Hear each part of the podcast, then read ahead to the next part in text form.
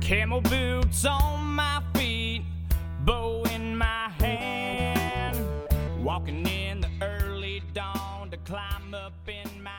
American Roots Outdoors. Hi, everybody. I'm the Red Mike Crace. Wayne Locke is joining me in the studio. We have Alex Rutledge with us via the telephone. Alex, how in the world are you?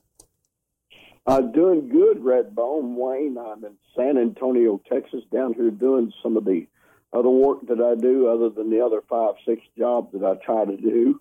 And it's beautiful down here. It's actually 70 degrees yesterday and 70 degrees today. Oh, wow. Well, we're near 60, so, you know, you're not a whole lot better off than we are, but well, next week we're going to pay for it. You know what the crazy thing is? It's the right in the middle of their rifle season right here in Texas. We're staying right outside of uh, San Antonio, right in, within the city limits here of San Antonio, and uh, we actually drive about commute about uh, 40 miles to work every morning, every evening, I should say, Oh, wow. and we get back every morning uh, around eight thirty, nine o'clock. So we uh, working nights doing the safety work and work for Visa on these shutdown plants. But uh, talking and seeing people about the rut here in Texas, and they said it's just happening. And when we're going to work, we see all these deer standing at the edge of the fields, and actually within the uh, inside of the place that we work at the concrete plant. It's called Martin Marietta, and there's deer everywhere down here. Oh, wow. Well, you should have took a rifle. Yeah. So, yeah. I'm so tired I don't even feel like it, guys. so they're running about two weeks behind on their rut than we were. yes, yes. This is their first main rut right now. Yeah. So the two weeks behind, and uh, definitely, definitely uh, warmer weather than what we had. Well, you know, that would make sense. And, and I just showed Wayne a, a photo on Facebook a while ago. Tyler Jordan uh, killed a huge Oklahoma buck. So it would make sense that if the rut's going on now in Texas, it's going on in Oklahoma as well. You know, you're right. And, and the the other rut is actually going to kick in again. If you we've talked about it several times, Mhm. Redbone, that we have noticed the rut would happen different times. What happens is this new moon coming in is what which helps trigger that. You know, Yeah, and, I, and I guess ne- the, what the week after next, I guess around the 16th, would that be uh, that'd be 30 days from the other start? yeah. So they could actually be another trickle of the rut. So if you go by the moon and the weather, etc., the only difference is the rut's happening at the same time, but maybe a, two weeks later. You know what I mean? As the rut progresses. Yeah, and those does that, yeah, and those does that didn't breed the first go around, they'll come back in, um, you know, mid December, and, and the bucks will be chasing again. Yeah, about, Exactly. yeah. They generally run about uh, twenty-three to twenty-seven days after their last cycle. They come back in again. So yeah, a lot, a lot of people didn't know that. I did not know that. So there's a lot to learn. You know, deer are a lot like dogs. Everybody.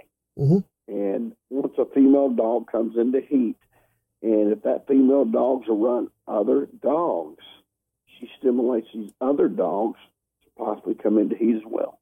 And you know, Alex, even even into January and February, because you know there are some places where there's a large concentration of does. They may not all get bred through the first two cycles. They'll come in again. Exactly. Yeah. And, uh, you know, I have seen those, everybody, in my area that I live in Birch Street.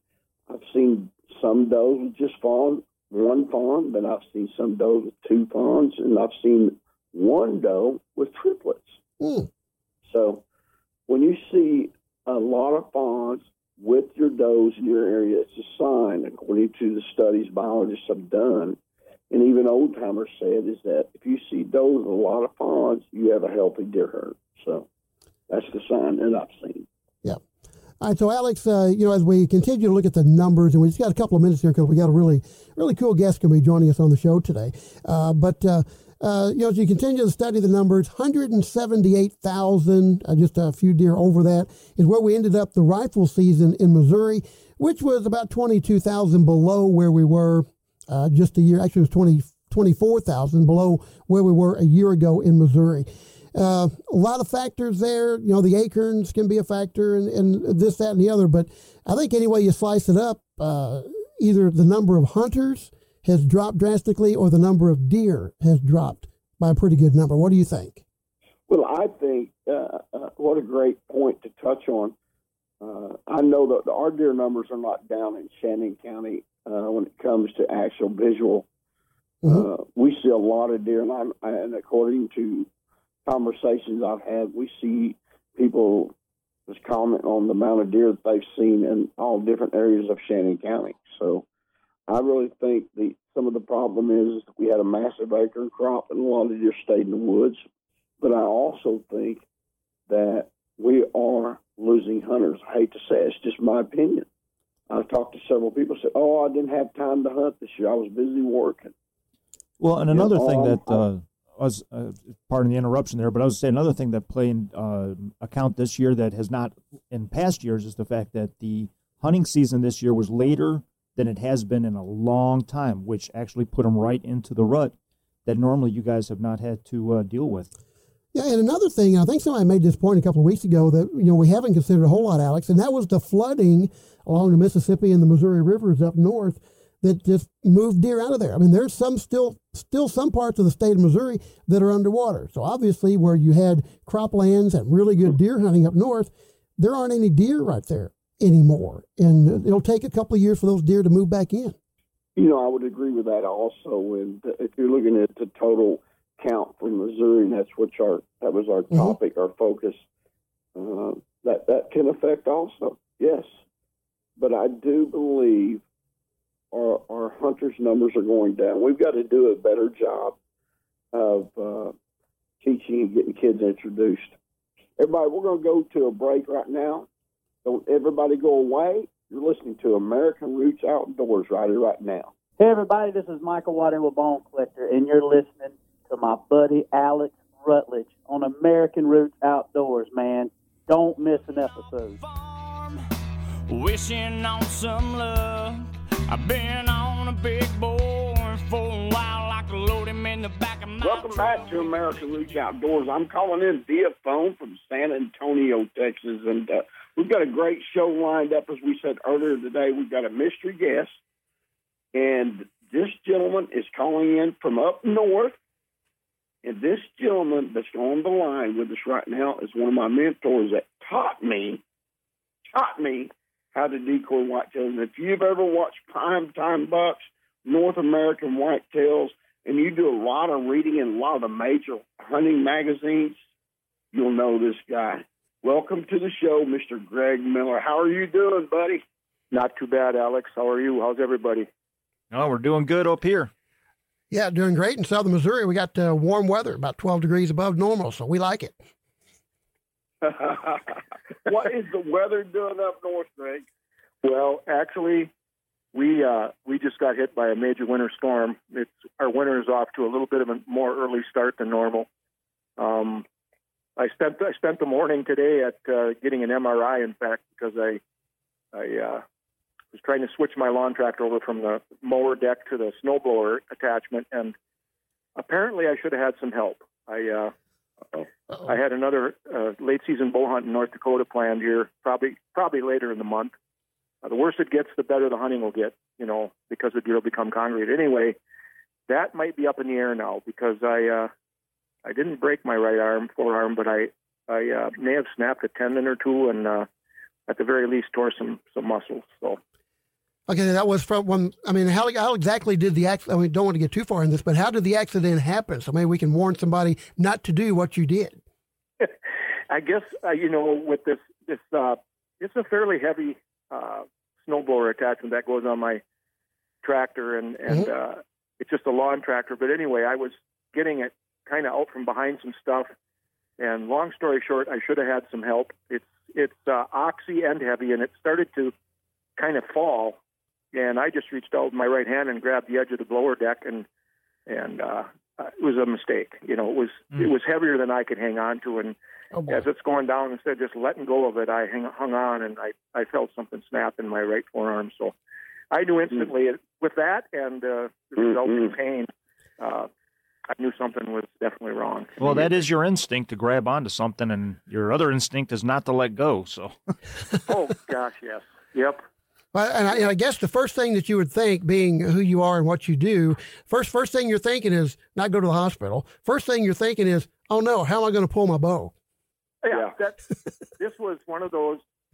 Um, it, my first reaction was, my gosh, I broke my arm, and then, well, I don't think I don't think it's broke, but that was almost on the heels of that is, oh man, is my bow season over for the year? I want to make one more trip yet to North Dakota. You know, so that was hot on the heels of did I break my arm?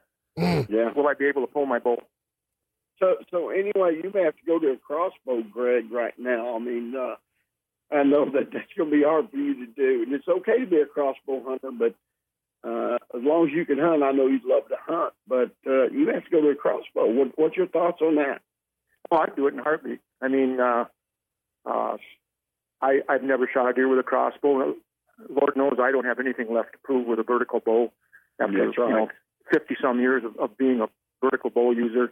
Starting out with a long bow and then eventually, uh, you know, compound. Um, if if it means extending my season and being able to do this hunt, unfortunately, I just checked the regulations for North Dakota, and it has to be special permit only, or you can use crossbows during the firearm season or by special permit.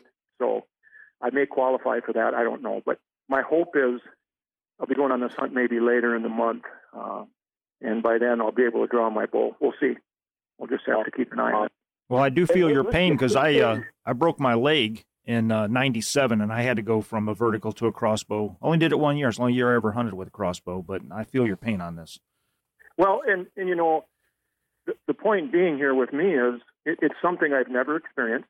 Um, I shot some some javelina with a crossbow last year in Texas, and uh, was very impressed with the accuracy and the range. But would I like to do it? Yes, I would. It's just like when I shot my first muzzleloader deer. I thought, boy, this is really cool. This is kind of like a step back um, and something different. And that's what this would be with the crossbow. Um, and if it's getting more, you know, the, the, introduction of crossbows into the sport, if it's getting more hunter numbers out there and uh, making it a viable option for some people who otherwise wouldn't be buying hunting licenses, I'm all for it. Well, and after following you for the last 20 years, we know you're good and you're up for challenges. So, yeah. Um, well, and it's just kind of been my, I mean, I started out hunting one of the most challenging deer hunting areas in in the country in the wilderness areas of northern Wisconsin when I was 12 years old, and it became instantly hooked on that. Yeah. And uh, so, yeah, it's it's like I'm always looking for another challenge, uh, albeit maybe some simpler challenges than I've taken on in the past. um, age kind of does that to you.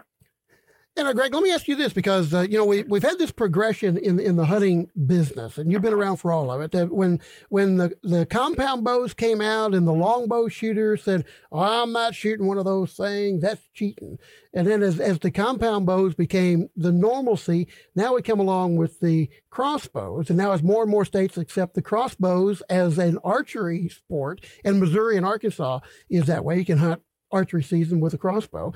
And then, you know, they're the traditional you know, crossbow hunters to say, "Oh, I'm not going to those things. That's cheating." Uh, but eventually, the crossbow will become, uh, you know, what's the word I'm looking for here? Will, will become the normalcy or the norm uh, for the archery hunters. Do you see that kind of thing? Are we kind of getting over that now with the crossbows? Oh, I think they've become they've become uh, people have become a little more tolerant of it, and, and it's mm-hmm. it's opened the doors for people who otherwise wouldn't be able to get out there and get after it right along those same lines, I have to say that uh, we, we, better keep a close eye on harvest statistics, though, because the, the kills, the, the, archery kills, and long bows, compound bows, um, crossbows are all lumped into this archery category, mm-hmm. and the the kills have definitely gone up uh, in recent years in some states um, since the legalization of crossbows, and I, I, think that we need to keep an eye on that. Mm-hmm. But you know, and then manage accordingly. But I mean, every, nothing stays the same. I can take you back to when I was an avid bow hunter through high school, and then I went into the military right after my senior year of high school, and I was gone for the better part of four years. When I came home, I was digging out my uh, old recurve, Bear Kodiak Magnum recurve, Wow. and shooting in the backyard at some straw bales, and one of my buddies shows up, and he's got this contraption bow that's got pulleys and wheels, and I'm like, what on earth is that? and he's showing it to me, and I said, well, I'll never shoot one of those. That thing's, you know, it's just, it's, it's too mechanical. Yeah. And within a week, after watching him shoot circles around me and the performance of it, I was shooting one of those compound bows. Well, that's kind of the point that I was making a while ago. Is, is those things come along and and the traditionalists go, no, no, no, not me. But then, as the performance proves itself and the the enhanced and the increased performance, then it kind of becomes the norm. Everybody wants to get in on it.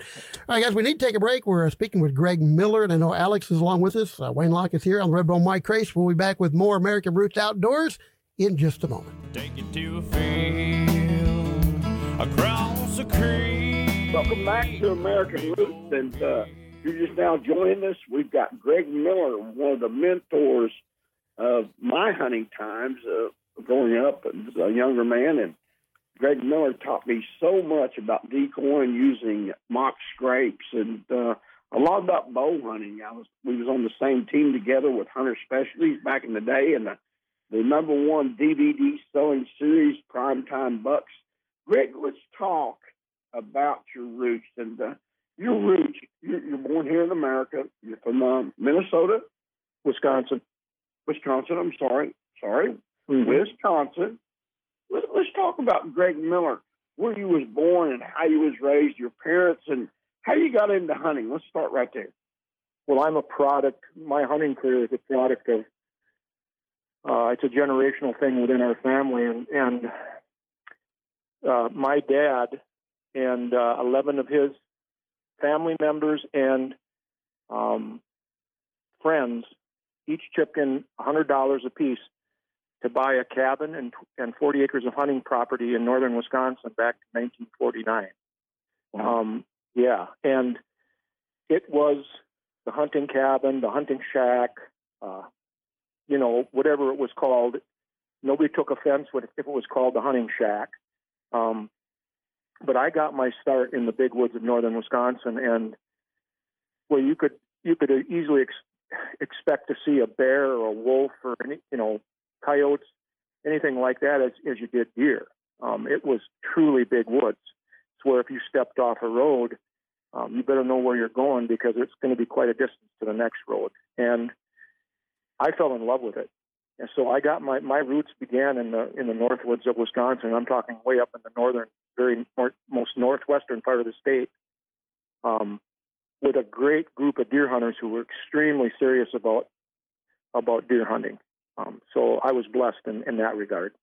Let me ask you this, uh, Greg, and uh, you, you learned to do that through your family, your roots, and uh, when you say the big woods up in uh, up north, you know we have big woods right here in the Midwest and southern Missouri.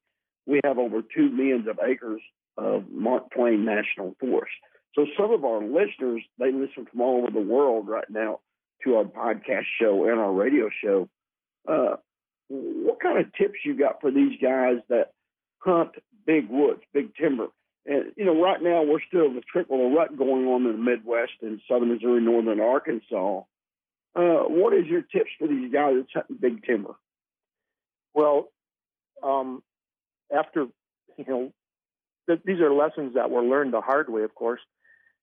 Don't bite off more than you can chew initially, Mhm. and Mhm. you got to realize back when I when I started doing it, there were no scouting cameras, there were no topo maps, there were there was no Google Earth, there was none of that. It was all boot leather and time, and I think that we became very very good hunters um, because we worked very very hard. We, we we laid down a lot of boot leather, spent a lot of time in the woods, and it's the the thing about big woods is it's it's almost as much or more a matter of eliminating bad areas as it is finding good areas, because of all that stuff that's out there on those thousands or hundreds of thousands of acres, or even hundreds of acres.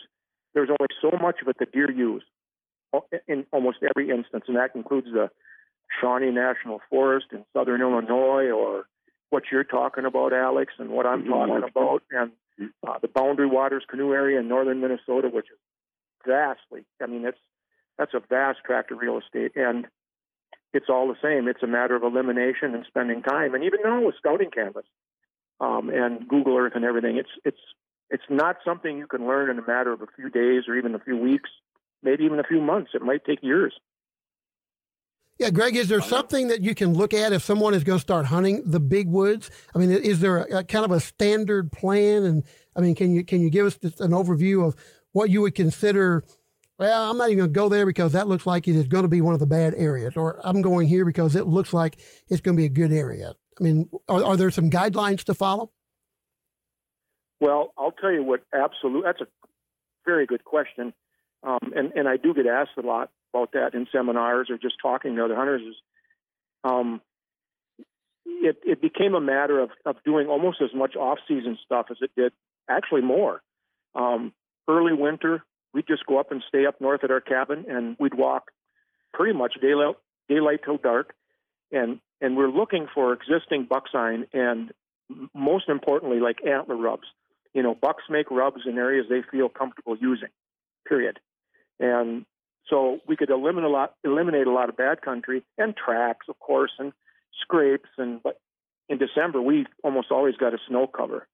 But um, it was a lot of walking, a lot of looking for buck sign. You know, visual buck sign. There's nothing more visible or visual than a, than an antler rub, and that carries over into the spring because even in spring the rubs look like they've been like a, in a state of suspended animation where they they're still shiny you can still see them good and then we'd start going from there and following lines of rubs to establish travel routes find bedding areas because in the spring we didn't care if we bumped a deer if we stepped in the wrong place because it's going to be months before the season opens again yep. so in some instances we were even purposely walking to try and jump bucks just to see exactly where they were laying um, lot, lot, lot of lot of time and effort is what it takes. Even today, like I said, with the with the modern technology, scouting cameras don't always show you everything. You're you're right, and I've noticed on my farm in the Midwest and places that I hunt, uh, there's deer on my property and places I hunt that I've never captured one picture, but I visually see. Yeah. So, Amen just because you have truck, I mean, what a great point to stress to the listeners is that, you know, just because you got truck doesn't mean you're going to capture every deer that's on your property. Great stuff and, and, and a great response to the question. Let's go back to your roots real quick, then we're going to jump back and forth. Uh, your influences was your, your, your, your family. Yep. But what was your first big move? And before we talk about that first big move, what kind of work did did Greg Miller do as a common individual? Did you construction, which I know you did? Let's talk about that. What kind of jobs have you done in your life? Well, I spent uh, when I got out of the military. Um, I went to school for a while, uh, journalism school, uh, under the GI Bill, and my brother Mike had been working construction as a heavy equipment operator for a number of years, and he's he's like, I can't can't figure out why you want to spend money on school and do that. And he said, I can get you a job with us right now. For back then, it was like ten or twelve bucks an hour. I'm talking a long time ago, and I'm like, really? And he said, yeah. So I did uh, underground sewer and water for a while. I think three or four years, and then um, I didn't like going down the trenches so much anymore. And I like after four years of that, I uh, became a concrete worker, a union concrete worker, and did that for almost 20 um, until I sustained pretty serious injury, and uh, that's when I went full time into the outdoor industry. At that point. Wow, what do you think of that, Wayne Locke? Oh, I tell you, that's that's something when we all know that everybody started somewhere, like everybody is done, and they just happen to get that break where they uh, they get to branch off into the outdoor industry. Yeah, and I'm interested in what yeah, that break. Luckily, I had I had become a published author by then. Uh, had written some stuff for North American Whitetail Magazine as well as Outdoor Life, and that's what I was doing in my downtime. We can't do concrete work like we were doing. It's a lot of road work uh, when the snow is on the ground. So I'm, I was laid off for five months out of the year. and I started doing some magazine work, and uh, that so I already had my foot in the door when I got got hurt. But it's almost like somebody was pointing me in that direction. The injury was serious, but it also was a life changer in a good way. All right, The good Lord was giving you direction. You didn't even realize it. Right. All right, that'd be a good Go place. ahead, Redbone. Yeah, but well, before we continue here, we uh, we've come time for another break. So uh, let's hold that thought right there, and we'll find out exactly how Greg Miller got into the outdoor industry from concrete work to writing and where he got on TV. We'll do that in just a moment. You're listening to American Roots Outdoors Radio with Alex Rutledge. We'll be back. Year, Welcome back to American Roots Outdoors with Alex Rutledge. This is Wayne Locke in the studio with Mike Crace. And on the phone, we have Alex in Texas and our special guest, Greg Miller. Greg, you had uh, talked about uh, being in the service. Let's let's touch base on that real quick. Uh, where were you at, and what were you doing? in the Air Force. Yeah. I uh, actually started out. I was uh, schooled in uh, the intelligence division, and uh, I spent almost eight months uh, just doing schooling. While in the meantime, they're doing a top secret security clearance check on me. So they're the FBI and other people are knocking on doors around my hometown and talking to people that knew me, some relatives, some people, some past employers, and spent my first 15 months after I got out of tech school in the military in Anchorage, Alaska. And then I got uh, orders for Da Nang, South Vietnam. I spent a little time over in Southeast Asia. I think I had maybe, uh, I don't know, close to 80 or 85 airborne combat missions. We were advanced intelligence. We'd go in and slow moving, low flying air- aircraft and pinpoint uh, bad guys, target locations, and then we would turn that information over immediately to the people that could take care of those things. Um, in the end, our squadron, 6994, uh, ended up coordinating more than 90% of all the B 52 strikes that were conducted in Southeast Asia, and that's South Vietnam, Laos, and Cambodia.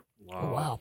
Wow. What do you think of that, Redbone? Uh, I think that's pretty amazing, and and uh, I, I would just like to say thank you, sir, for your service. Oh, my pleasure. It was it, it was a life changer, quite honestly. You don't you don't look at things the same much anymore. You know, Mhm. uh, not in a bad way. I'm not. I'm not saying that. It just it changes your perspective. I think it makes you a little bit better balanced. I would agree. You know, again, thank you for serving our country. And Greg, I've known you many years, and again, you're one of the men I've looked up to, and I've learned some of my hunting tactics on decoy. And let's talk about uh, that here in just a minute. But again, thank you so much. But I have a question to you about the military side and what you did.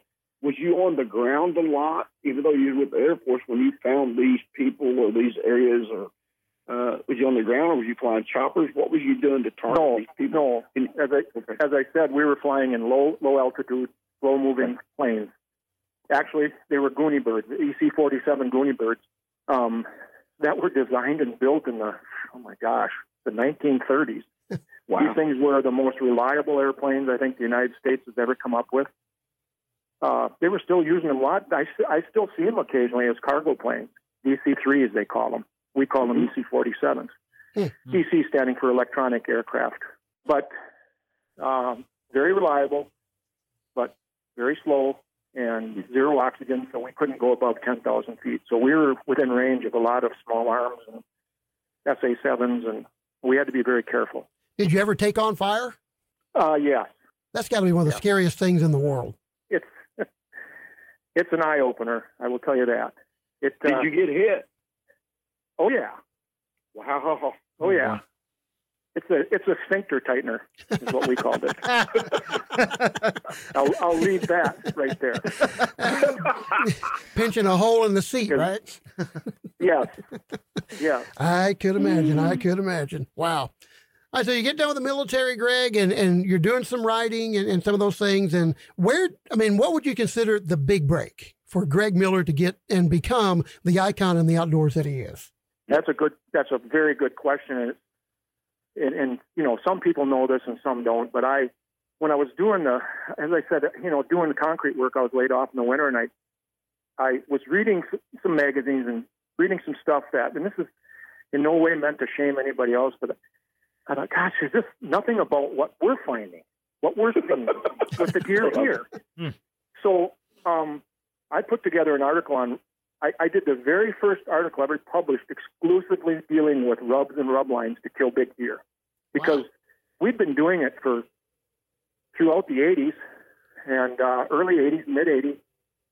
So I put it together an article, and I had my wife read it, and I had her reread it, and I reread it and rewrote it, and uh, I thought, what the heck? I'm just going to send this in the North American Whitetail magazine. And a couple months later, later, Gordon Whittington, God bless him, sends me a letter. Dear Greg, we really enjoyed your article. Um, a lot of good practical information, and it's going to run in the future issue of North American Whitetail. Wow. And I was ecstatic. I didn't even finish reading the letter. and I was showing the letter to my wife, and she said, "Oh my gosh, they're going to pay you too." And I'm like, "What?" she said, "They said they're going to pay you." I'm like, oh, I think it was three hundred and fifty dollars, if I remember right. And I'm like, "You got to be kidding me!" I just sent it in, hoping to get published. I didn't know they I was going to get paid. Wow. Hmm.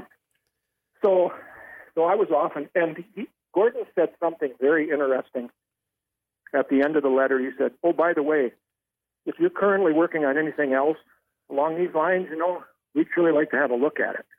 And that's all the ins- inspiration I needed, you know, hmm. coming from him. Mm. Wow. You know, again, What, Alex, what a great story, Wayne uh, Redbone. And uh, look at him. Here he is today. He's still on national TV, uh, North American Whitetail, and still nationally riding one of the strongest whitetail riders in the outdoor industry. And Greg, if you don't mind me asking, how old are you now? I am 67 and a half years old. 67 and a half years old. Wow. You know, it's been quite a while since I've seen you, probably three, four years at ATA, I think.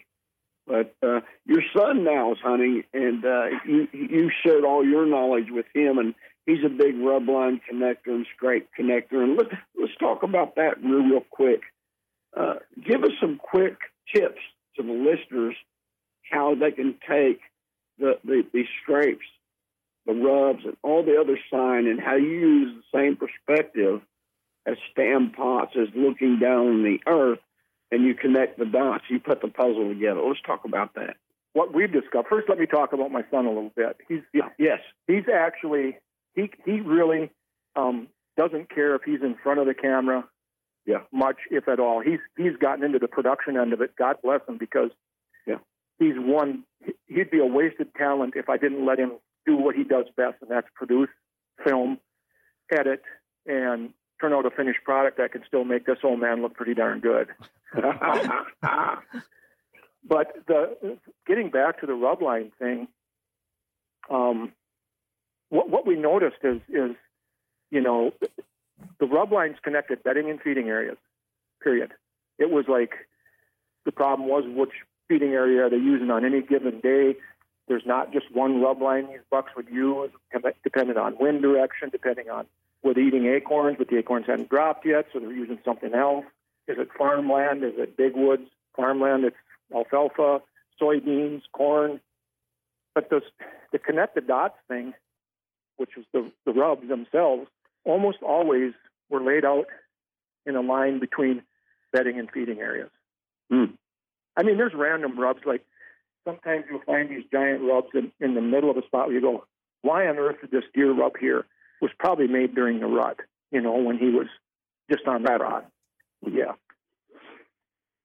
Hmm. So, you know, in the big woods, it became a matter of figuring out what the deer were eating because there were no obvious food sources. We were almost too far north. We were north of the, the oak line, I call it, where we could ever you really rely on getting a an adequate acorn crop, if any.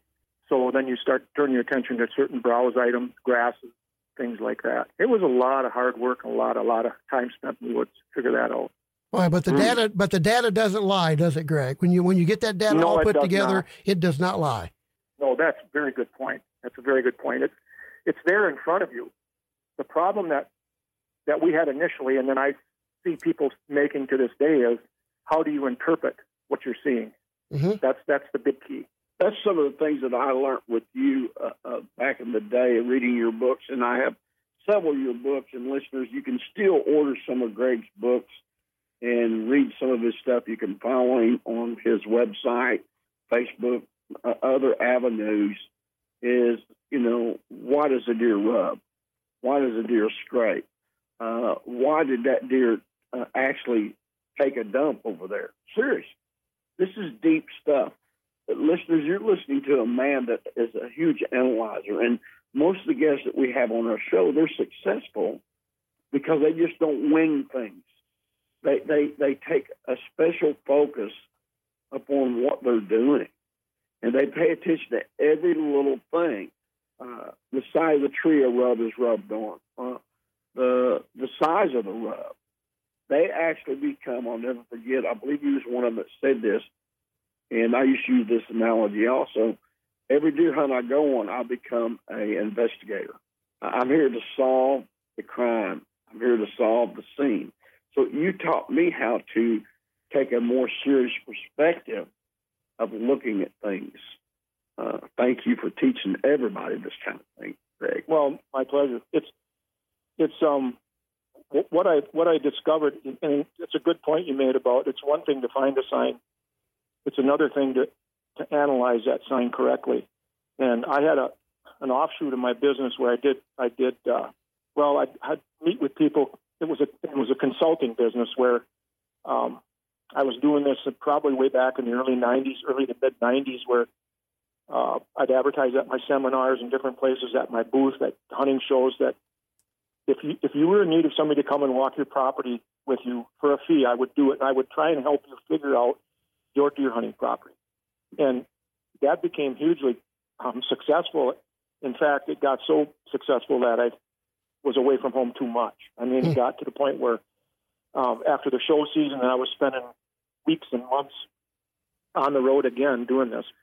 But the thing that it taught me is people each individual person looks at things differently, and those people analyze things differently. Mm-hmm. And I was taking for granted a lot of the skills that I had, and I learned that through spending time with people who weren't as fortunate as me in having the amount of time to spend out there that I had early in my career with being laid off all all winter.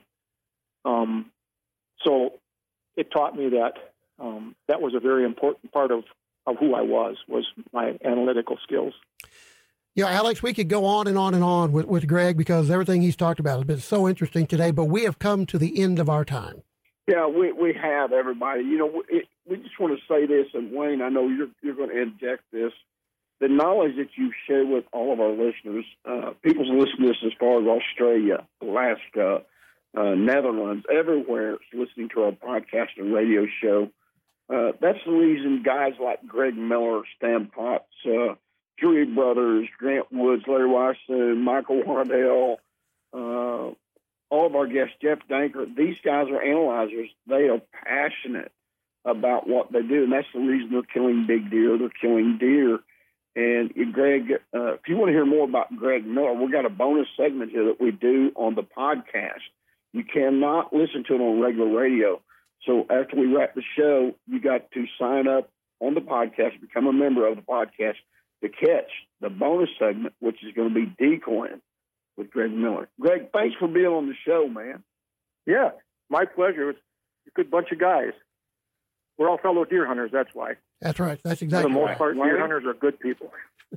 yes, we are, and we all help one another. And remember, we're all into hunting for the same goal because we enjoy it. Number one, we're enjoying God's creation. Number two, it was handed down to us by a very high percentage of most hunters by your American roots, your ancestors. So Greg Miller is here and doing what he's doing today because his family all pitching in that hundred bucks to buy that hunting shack in the big woods. Wayne, you want to say something?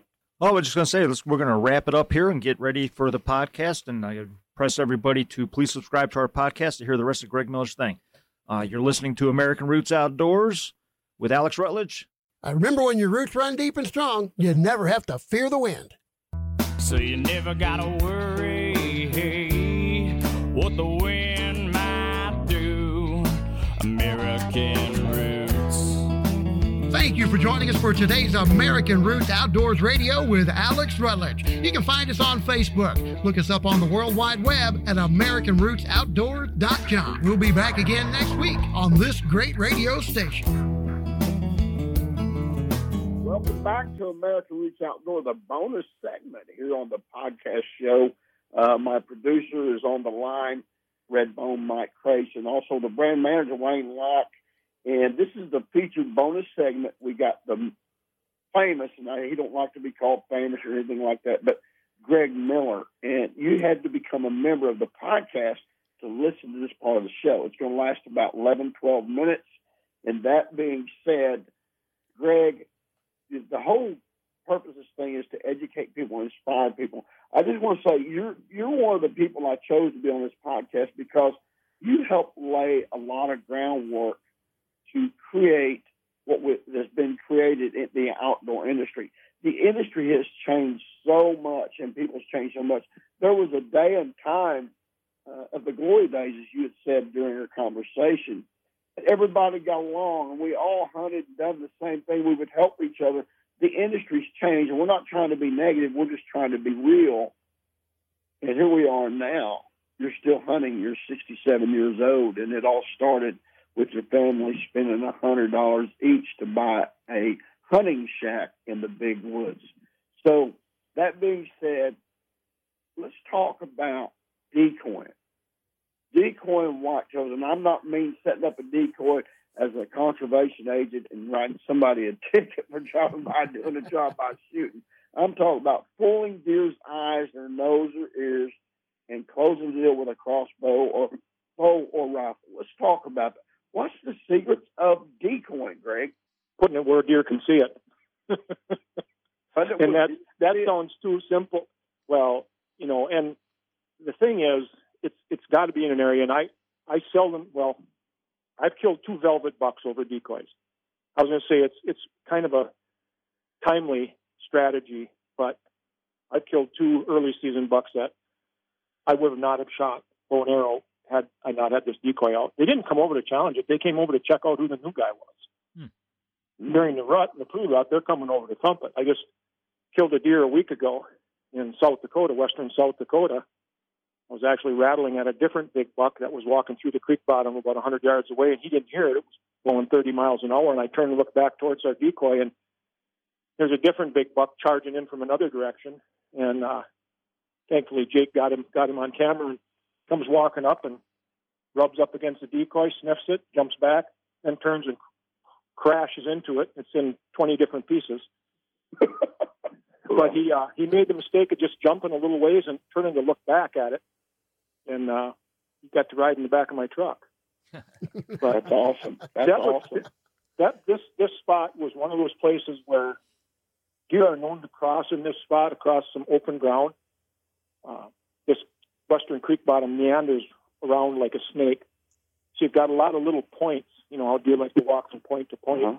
But we had it up where deer could see this thing from many different directions. And, you know, at the beginning, as I said, you got to put it in a place where deer can see it, and that sounds too simplistic. But you also don't want to have the surprise element where they bust out a thick cover and it's standing right there in front of. I've seen them spook and run off when they do that. So almost sounds um, like turkey hunting. The timing, yeah, the timing, without a doubt, the mid to late pre-rut and on through the rut are the best times of year to use a decoy. Alex, I know you know that.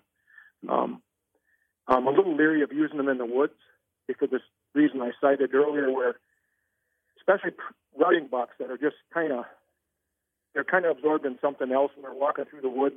They're not really paying it, and just kind of bust out on this decoy, and it kind of surprises and scares them a little bit.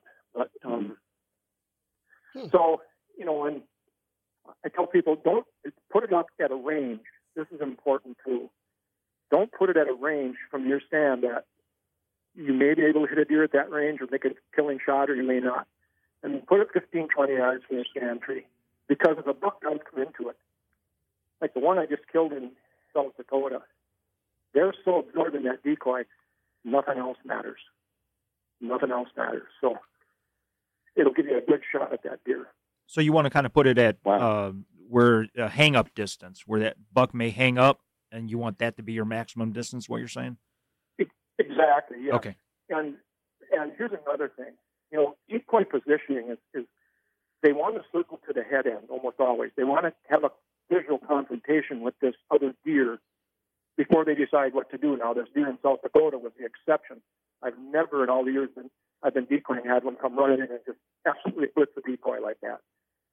Um, usually they'll circle to the head end and posture and then decide if they want to smash this thing. So I kind of have this thing quartering towards my stand, the decoy facing towards my stand, because when he circles around to the head end, it's going to put him between you and the decoy, and he's going to be looking at the decoy, which means he's looking away from you. Right. So be able to draw your bow. And I've done that both on ground blinds and tree stands, and it works to perfection. Yes, the decoy placement is everything in being able to close the deal, gentlemen. And it's the same way with turkey hunting. When you're using a uh, male decoy, uh, whether it be a Jake decoy, strutting decoy, if you're bow hunting or shotgun hunting, whatever, when you've got that decoy facing you, you can also use that decoy as a marker, uh, knowing exactly how many yards that deer will be. 20 yards is the most usual uh, distance that I set my decoys, Greg, and I believe I learned that from you as well. And I have seen times, Greg, that I've got the decoy partially quartering to me because of terrain being too steep or whatever to make them come in. And when we set these decoys, and, and Greg, you again taught me this, you want some kind of barrier behind you with the wind blowing from the decoy to you but the deer's got to come between you and that barrier he cannot get around you. Get That's correct. Like I said, that's I mentioned that I, I I seldom have my decoy facing directly at my stand. It's quartering one way or the other. I mean, slightly quartering to me, one way or the other. Because you, you know, I can get in the country and go. I think the deer are going to show up from this spot over here, so I'll have my decoy, you know, positioned accordingly to that. Beautiful. That's beautiful. Let me ask you this now. You, you're a huge advocate and believer in elimination. Back in the day, you, uh, Stan Potts, Eddie Salter, Matt Morrett, uh, a bunch of us done the Scent-A-Way elimination videos at Bass Pro. You could touch a, a planogram, or whatever you call it, mediagram in Bass Pro, and you could see us talk about using elimination products. Uh, it's amazing where technologies went of using elimination products. Uh, there's stuff out there that creates a mist that neutralizes the air now between you and the animal. We're not mentioning those names. There's now all kinds of elimination sprays out there. And you was a big advocate of using Scent-A-Way, washing your hair, your body, your decoy, your boots, everything. And how important is it to be scent free? Well, you, it's, it's everything. You can fool a deer's eyes. And we just talked about being able to do that with decoys. You can fool a deer's ears, gut paws, and rattling antlers. You can't fool his nose. A man is a man, and a man means trouble. You know, so it's it's probably the biggest part of the equation. Without a doubt, I mean, we we have certain stands that we know we can hunt with certain winds. We're not going to go in there and try it if we got compromising wind. So it's it's the most important. I mean, not that you want to be jumping around on your stands because then they're going to see you. You don't want to be making any unnecessary unnatural noises because then they're going to hear you. But without fail, a man is a man when they when they sniff it and they know it. Especially you start talking about four and five year old whitetail bucks. They're just not. They're gone. They're done. Game over. So Well, it, is the, it is the most important aspect of it, I think. you know, when we set these decoys up, and again, learning a lot of this from you and other uh, people like Larry Weishuhn and, and Stan, uh, it's important to create these scent uh, posts uh, or lay down uh, something that will register with these deer. It's like trapping. If they smell buck urine, and deer identify each other through scent one the other way, then they smell doe and heat basically a light comes on their head. Oh, there's another new buck here. Then there's a doe and heat. And if this deer's aggressive and he's got dominance about him, he's going to seek it out. And it helps turn on the green light to make that deer even come closer. That's why another reason why it's so crucial to use scents and lures because you're actually painting a picture that's imprinted into their mind, which makes that green light come on. Oh, I'm gonna go ahead and come on in. Hey guys, we just got a couple of minutes here left, and Alex and, and Greg, I want to ask this question. And, and I know you talk, you're talking about using buck decoys. Do you ever use a doe decoy and use, you know, like a, an estrus urine with that doe decoy? I, I've used it as a doe um, in early season. Very, very seldom have I used it without the antlers on it. But just to get, we were in a situation out in Wyoming or Montana years ago where um, these deer were coming out of a small river bottom some distance away, and the first thing they'd do is they'd come out and they'd look towards this huge 80 acre irrigated alfalfa field where we were set up in a ground blind, decide which part of the field they were going to come into. And the first thing they'd do is look to see where the other deer were that were already out in that field feeding. Mm-hmm. And then they just use them as their landmark. And here they come across this Wow. third of a mile open prairie. So I'm looking at a mounted head here in my house from Montana whitetail, 170 inch deer. I killed the first week of September over a decoy. And the reason I killed him is we'd watched him a couple evenings prior, and we watched what these deer were doing, and I popped up a decoy, and him and three of his uh, three of his buddies walked right up to that decoy, Hmm. over half hour before dark, and they came from some of the most incredible footage we've ever laid down. They came out of a small river bottom about a good third of a mile away and walked across open prairie, that yellow grass. And my cameraman burned them. It was beautiful in that soft light. But they keyed on that decoy. And the moment they came out of that river bottom till they got to it, they were locked on it. Hmm. Hmm. Hmm.